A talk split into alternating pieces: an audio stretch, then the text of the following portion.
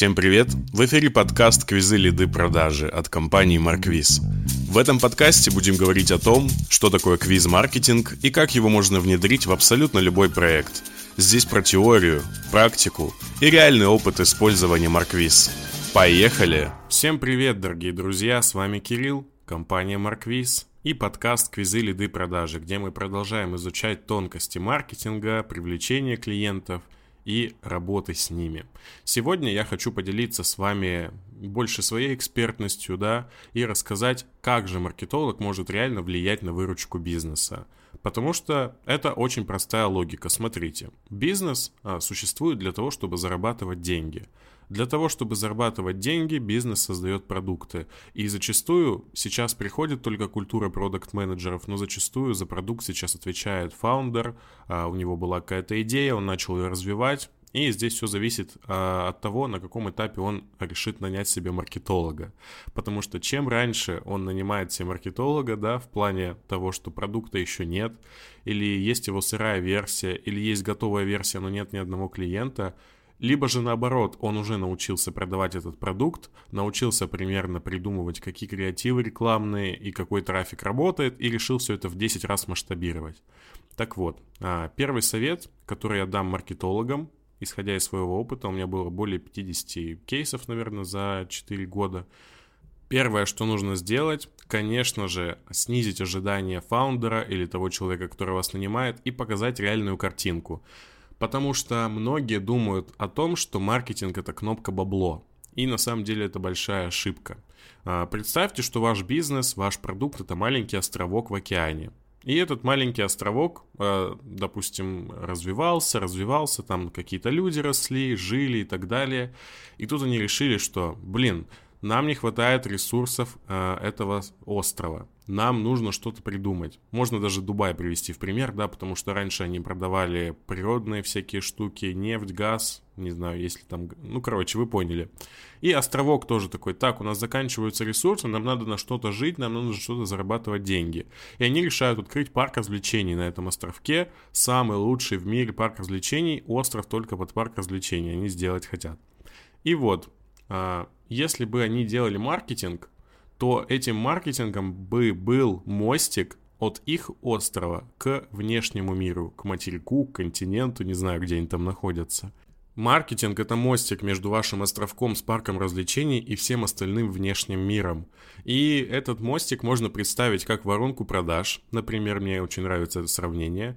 У вас есть какой-то баннер на мостике, да, потому что вот в месте, где мостик соединяется с остальным миром, там наверняка вы можете повесить какой-то баннер, поставить каких-то людей, какие-то вывески, да, это то, что будет человека знакомить с этой штукой. Да, там появился какой-то мостик, но пока человек не увидит этот баннер, пока он не вовлечется, ему даже не будет интересно, а что там за этим баннером.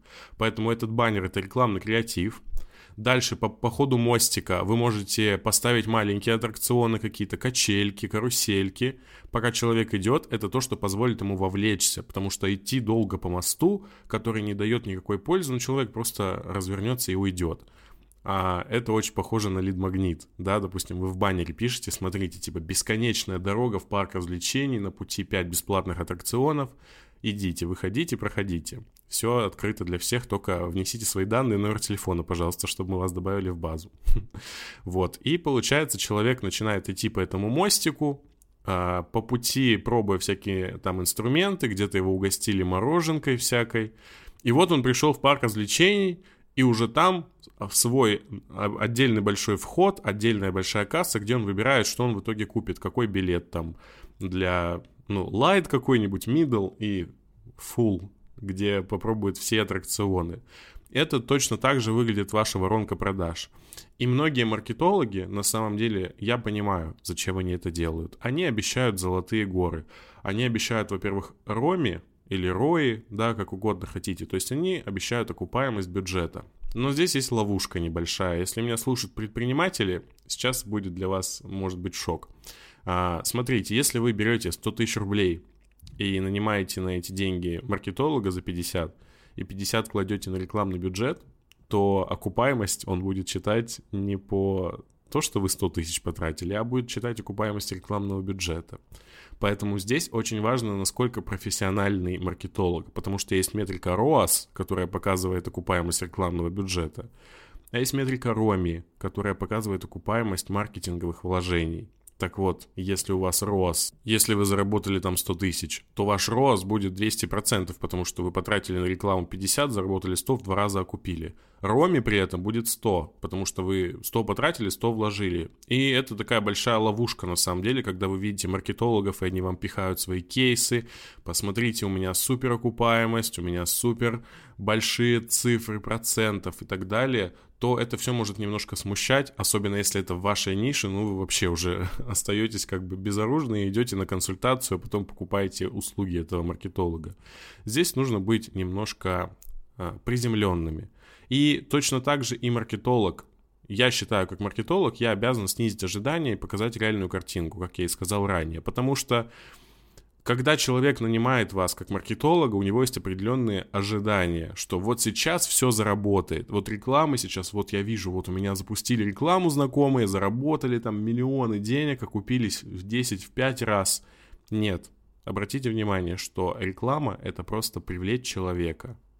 Реклама, да, показать ему какой-то контент.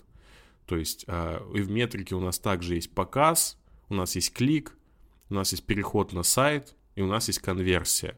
И вот конверсия, даже конверсия это, знаете, уже не супер много маркетологов готовы за нее отвечать. Потому что настроить рекламу достаточно просто. А, загрузить в компании в креативы, там кабинет, написать объявление, запустить можно за час, реально. Вот если у вас все готово, за час можно запустить рекламу ну, такую, знаете, общую тестовую, да, не углубляясь в какие-то сегменты, в разные плейсменты и так далее, просто автоматические настройки. И вы получите посетителей на сайт, и вы получите переходы, и вы, может быть, даже получите конверсии. Другой вопрос, куда вы их ведете? Потому что все конвертеры, все ваши лид-магниты, чат-боты, автоворонки, соцсети, все они должны быть очень грамотно выстроены с точки зрения донесения ценности. Но ценность достать из продукта не каждый может, как говорила Наталья Морская пехота, да, и на самом деле здесь очень важна парная работа, как я говорил, что если маркетолог вкладывается на 100%, а предприниматель на 10%, то результат будет на 10%, потому что маркетолог это всего лишь переводчик с сложного непонятного языка на человеческий простой. Маркетолог может донести ценность любого продукта до любого пользователя, но ему нужно эту ценность где-то получить. И достать ее самостоятельно ему не представляется возможным. То есть это все будут домыслы только. Самый лучший способ, как я всегда говорю, достать какую-то ценность, это пообщаться либо с клиентами, это самый лучший вариант, либо если клиентов еще нет, пообщаться с самим предпринимателем. Что он хочет вложить, зачем людям это надо, как этот продукт работает, как он им решает какую-то проблему, откуда он взял эту информацию, с потолка или не с потолка. Потому что, опять же, еще есть одно правило, это чем а, проект более на ранней стадии находится, тем маркетинг там может оказать влияние минимальное. Условно, если у вас находится проект на этапе ноль продаж, мы запустили мобильное приложение, нам нужно, чтобы им пользовались, то, скорее всего, маркетинг здесь не поможет. Потому что не факт, что продукт работает, непонятно, какую ценность он доносит до аудитории, непонятно вообще, что это за аудитория, и за это должен отвечать продукт менеджер. Потому что в целом у продукт менеджера должны быть компетенции теста рекламных гипотез, теста гипотез продукта, и привлекать дополнительного человека здесь не особо нужно, если это только не какой-то большой, большая машина, да, корпорация, где есть параллельно там 5 запусков продуктов. Окей, э, Поэтому снижаем ожидания, показываем реальную картинку, что мы создаем сайт, мы получаем показы, люди сами решают, как это делать, и мы можем потом влиять на этот результат. Условно, если люди переходят на сайт и не оставляют заявку, мы начинаем колупаться. А может быть нам квиз туда добавить, потому что обычная форма не конвертит. А может быть нам вообще нафиг этот большой сайт не нужен, и мы просто будем сразу вести на квиз. Или мы соберем Marquis Pages, потому что она классно открывается из телефона, из компа, и можно удобно ее показывать, она быстро загружается, в отличие от больших сайтов. Здесь вы уже начинаете генерить гипотезы, но никогда не обещайте, что в первой самой компании вы приведете человеку клиентов, уж тем более клиентов или даже заявки, потому что вы тоже не знаете, вы все это гипотеза, это все проверка, понимаете? Даже если вы провели тысячу интервью, там, я не знаю, достали вообще, знаете, все своей аудитории, не факт, что вы сможете добраться до нее через коммуникацию, через рекламу, через посевы. Вам нужно это протестировать в поле, в работе, непосредственно с помощью рекламных кабинетов. Поэтому снижаем ожидания и идем дальше. Теперь непосредственно перейдем к инструментам, которые помогут маркетологу влиять на выручку бизнеса. И первое, конечно же, это поставить финансовый план и просчитать гипотезу по юнит-экономике. Дело в том, что маркетинг работает так. Мы тратим деньги, мы их возвращаем с помощью продаж. И все-таки выручка и затраты на рекламный бюджет, они неразделимы. Вам просто нужно понять, что если вы никак не работаете, ваш бизнес-продукт еще не работает, маркетолога вам рано. Маркетолог хорошо срабатывает тогда, когда у вас уже есть какие-то первые продажи, десятки там клиентов, десятки кейсов использования, в целом все работает хорошо, продукт нравится, и его и так покупали. Если его и так покупали, значит можно найти таких же людей, масштабировать все это и увеличить продажи в 10 раз. И вот в этот момент только стоит задуматься о найме маркетолога. Поэтому смотрите, когда вы начинаете все это дело думать, вы как предприниматель должны изначально понимать вообще, а сколько вы хотите тратить на клиента, сколько он вам денег приносит.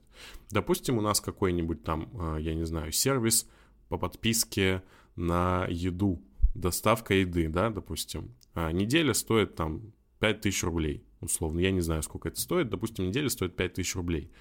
Мы не будем сейчас даваться в подробности, сколько мы на этом зарабатываем, какие там коксы, какие там переменные расходы и прочее. А мы остановимся на том, что мы продаем это по 5000 рублей и зарабатываем 1000. Соответственно, что мы должны здесь делать? У вас есть небольшой риск, потому что чем а, меньше денег вы зарабатываете с одного клиента, тем а, сложнее и дольше вы будете выстраивать эту систему. Потому что согласитесь, что заработать 1000 рублей с человека – это не очень хорошо на сравнение, если вы зарабатываете 100 тысяч с одного человека. Поэтому, когда вы запускаете компанию, особенно впервые, вам желательно дойти до первых продаж, хотя бы там 3-5, чтобы посмотреть вообще, а сколько это будет стоить. Потому что в целом у вас будет две затраты. Это на маркетолога, на его зарплату и на рекламный бюджет. И если вы берете маркетолога там за 50 тысяч, то очень глупо а, выделять на рекламный бюджет тоже 50 тысяч, потому что рекламного бюджета должно быть очень много. Вам нет никакого толка от того, что вы наняли специалиста за 50 или за 5 тысяч, потому что рекламный бюджет будет все равно так или иначе освоен. Поэтому чем дороже вы берете маркетолога, тем больше выделяете бюджета потому что маркетолог, который берет много денег, наверняка у него был опыт с большими бюджетами. И на самом деле в этом есть правда, потому что чем больше денег вы даете в рекламный бюджет, тем быстрее получаете результаты и более чистые, более релевантные заявки у вас будут, и продажи, соответственно, тоже быстрее. Поэтому, если вы начинаете рекламную кампанию, ни в коем случае не начинайте там с 500 рублей в день, потому что важно тестировать гипотезу быстро. Вы можете поставить 500 рублей в день, у вас за 10 дней скрутится 5000 рублей, вы не особо что-то получите, там может быть несколько заявок, и ничего это не покажет. Почему нельзя скрутить 5000 сразу за день, получить сразу несколько заявок и алгоритму дать э, как бы больше знаний о том, кто ваша аудитория и кто эти люди, которые оставляют заявку. Вот. И, соответственно, когда у вас все это происходит, возвращаемся к нашему пункту, необходимо поставить финансовый план и прочитать гипотезу по юнит-экономике. Что это значит? Это значит, что вы получаете какие-то результаты. Вам понятно, вам приемлемо, что вы тратите на клиента там тысячу рублей. Точнее, клиент вам приносит тысячу рублей, соответственно, вам нужно как-то сделать так, чтобы вы привлекали его дешевле. Но здесь как бы ловушка. Здесь уже мы начинаем вливаться в тонкости бизнеса. Если у вас человек, который а, заказывает вашу первую доставку, стоит 1000 рублей, точнее приносит вам 1000 рублей, то есть же LTV, есть же retention. И условно, если он у вас заказал сегодня, то, скорее всего, на опыте вы можете сказать, сколько в среднем человек держится. И, допустим, мы понимаем, что человек, пришедший, э, заказавший первый раз, в среднем заказывает 10 раз. И, и мы уже понимаем, что, э, тратя какую-то сумму на его привлечение, мы зарабатываем не тысячу, а 10 тысяч. И приносит нам, нам балловой выручки 50.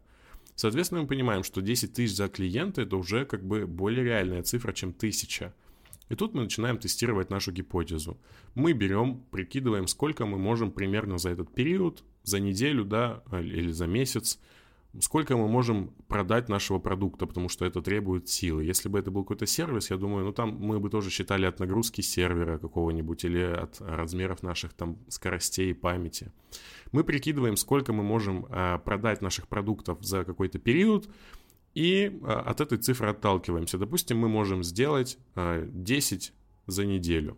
Условно, утрирую, мы только открылись, да, можем 10 рационов за неделю сделать.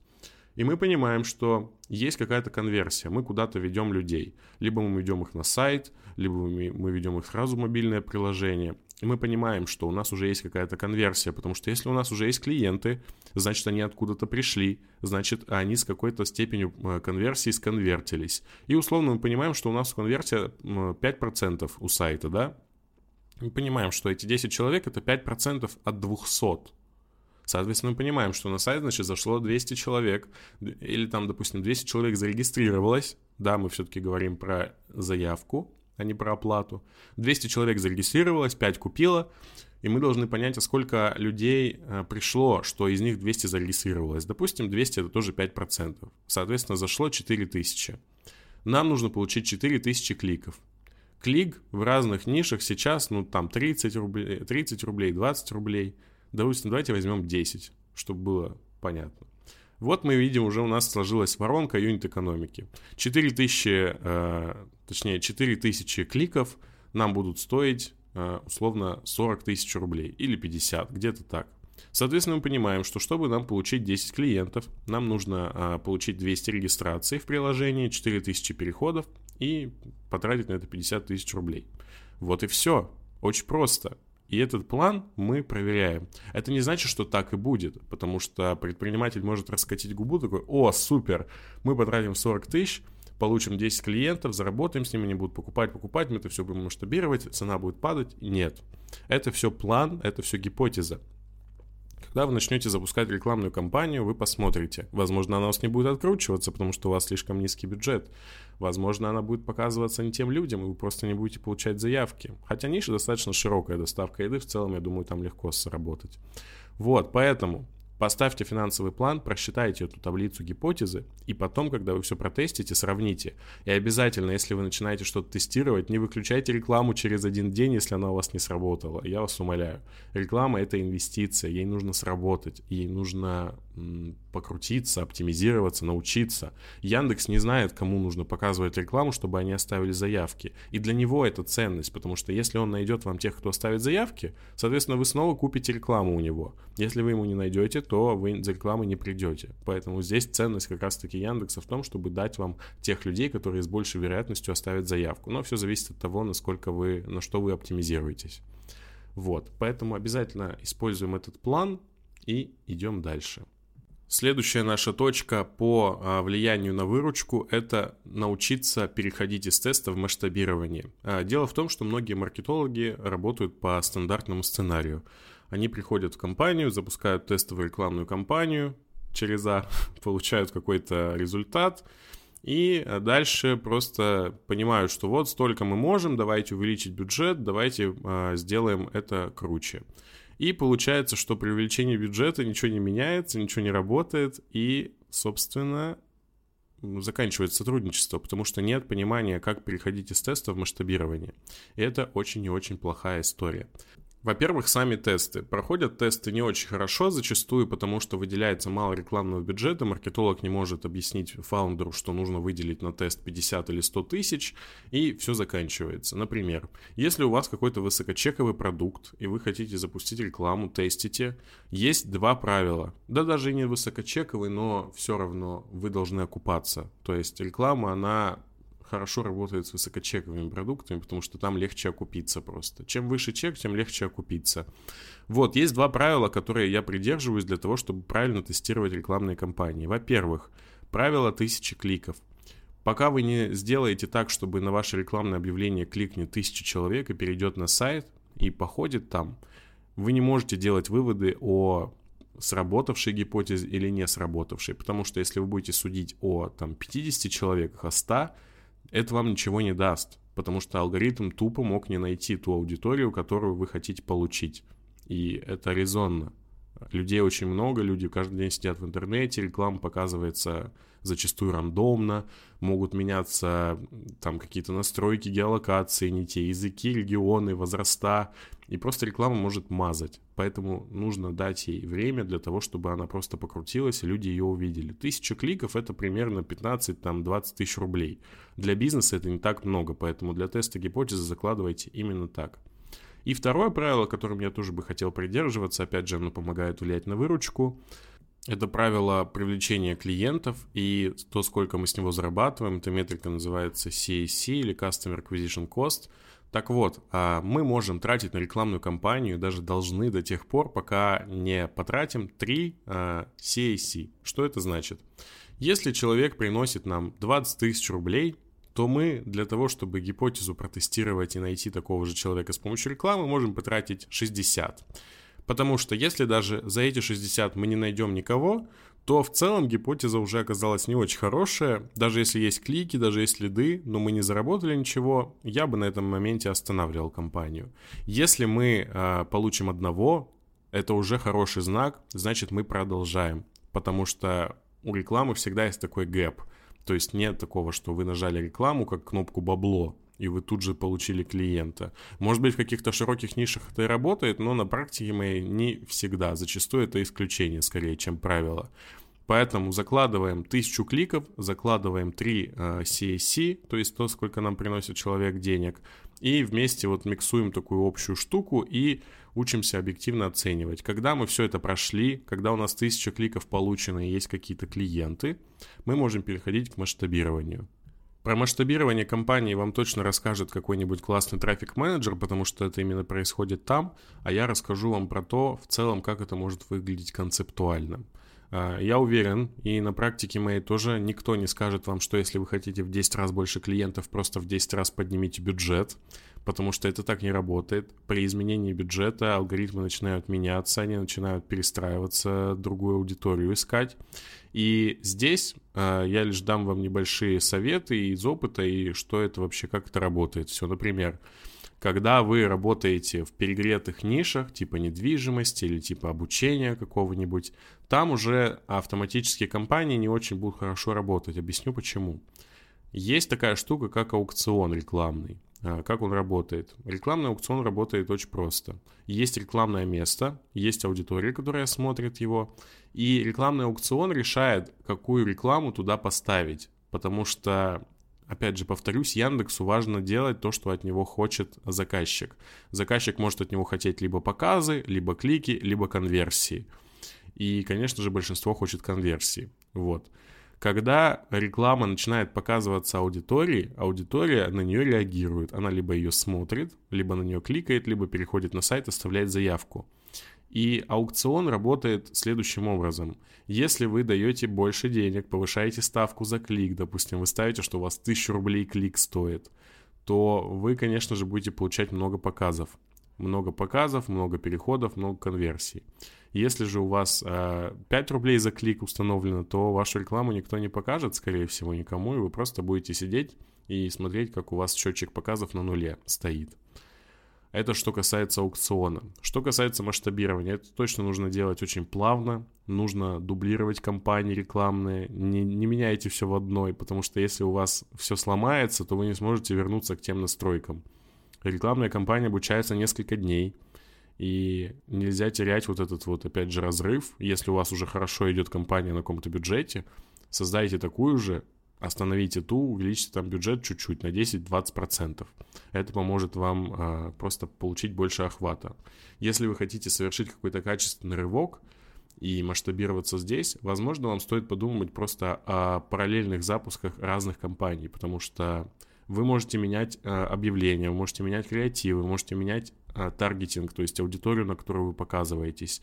И все это может вам дать э, больше охвата просто людей – то есть масштабирование же в чем заключается? Что мы хотим больше людей, мы хотим больше заявок.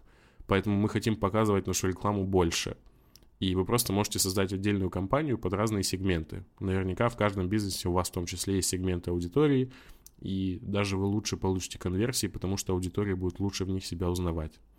Вот. На этом э, про масштабирование все. Идем дальше. Следующий мой совет о том, как влиять на выручку бизнеса, это, конечно же, делегировать то, что могут делать другие. Если вы работаете маркетологом, тем более в штате, то у вас помимо вашей основной задачи есть еще какие-то второстепенные. Там кому-то что-то отправить, кому-то что-то объяснить, с кем-то связаться, какой-то отчетик сделать и так далее. И получается то, что вы делаете некоторую работу за прайс, который вы получаете. А зачастую маркетологи получают достаточно неплохо, могу сказать по своему опыту. И если условно вы понимаете, что вы много делаете креатива и тратите на это время, ну возьмите вы дизайнера. Дизайнер в этом лучше, чем вы точно, потому что маркетолог это специалист такого широкого профиля, он может делать все на достаточно таком нормальном среднем уровне, но, э, опять же, все зависит от компетенции. Есть маркетологи, которые, знаете, даже рекламу не могут настроить самостоятельно, креатив сделать не могут самостоятельно. Им нужен копирайтер, чтобы им текст написали, им нужен дизайнер, чтобы креатив сделали, им нужен трафик-менеджер, который все это в кабинет загрузит, а они будут сидеть и смотреть. Я как бы уважаю с точки зрения личной своей, потому что такую наглость надо поиметь, конечно. Но с точки зрения как профессионал, конечно же, нет, потому что, чтобы делегировать, нужно уметь сначала это делать самому. Я так считаю не может дизайнер сделать классный рекламный креатив, просто потому что его попросили сделать классный рекламный креатив. Конечно же, если он на них не специализируется. И вы тоже как маркетолог, если вы не умеете делать креатив, вы не сможете оценить, насколько креатив, который вам сделали, будет хорош. Поэтому делегируем мелкие задачи. А, зачастую это наполнение рекламных кабинетов, то есть бесконечные перестройки, на это берется трафик-менеджер действительно. Это какие-то корректировки текста, корректировки объявлений – вы можете взять дизайнера, чтобы он вам улучшил качество сайта, сделал вам креативы. И это в итоге сэкономит, потому что вы как маркетолог получаете больше. И тогда понимаете, что вы должны делать свою работу как маркетолог максимально, потому что дизайнер, он не сделает за вас эту работу, он сделает вам только часть, и вы из этого уже всего собираете пазл. Идем дальше. Последний пункт в моем списке – это отказ от ненужных сервисов.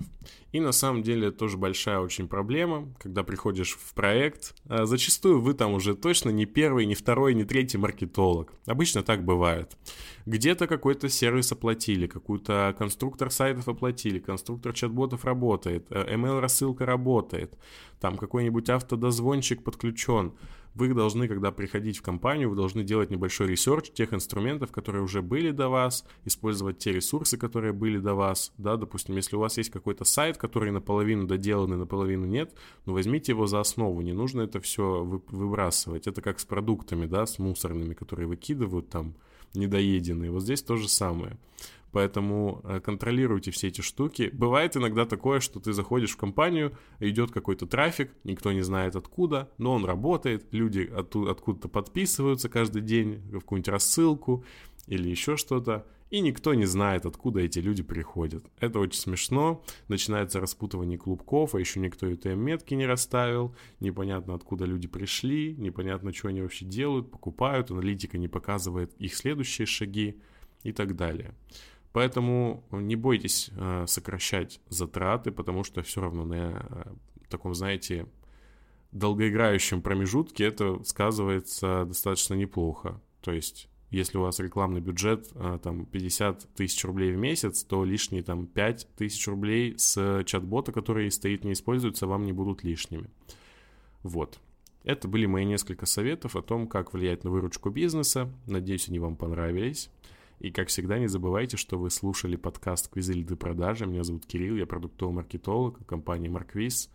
И очень рад, что вы решили уделить нам время и послушать наши подкасты.